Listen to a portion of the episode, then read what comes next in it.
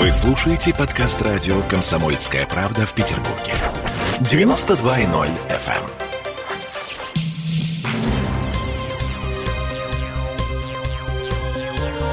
Темы дня.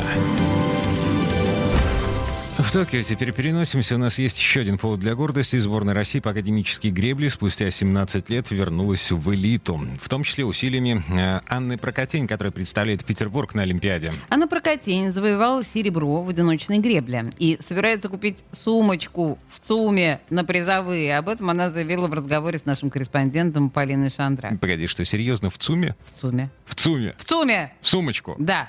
А, Я считаю, что это прям 21 год, это прям мой год. Все, что можно было добиться там в течение всего пройденного пути, год и все сразу. Понятно, что вас все начали поздравлять, да, когда вы взяли серебро, а самое неожиданное вот поздравление. Мы заходили в самолет, и он такой вышел, пилот, и такой говорит, это же вот, вы же гребли, вы такая молодец. Мы все так переживали.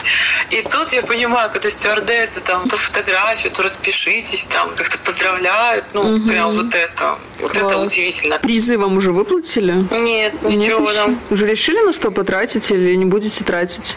Да не знаю. Надеюсь, что будет хорошо, получу, не знаю, может. Какую сумочку куплю ЦУМе. да.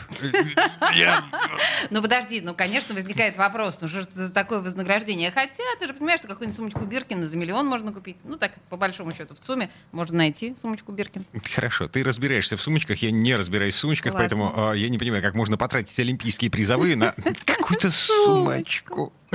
Ладно, так или иначе, в последний раз российские спортсмены успеха в олимпийской гребле добивались в далеком теперь уже 2004 году в Афинах, а Анна Прокатин, которая до 16 года, кстати, выступала за Белоруссию, э, ну, то есть она такой спортивный иммигрант. Так вот, в этом году она выиграла не только серебро на Олимпиаде, но еще и золото на чемпионате Европы. И остается добавить, что на счету петербургских спортсменов в итоге 5 олимпийских медалей, одно золото, два серебра и две бронзы. Но не в итоге, до закрытия Олимпиады еще 5 дней. Ну да, окей, окей, окей. М, Договорились. Темы дня.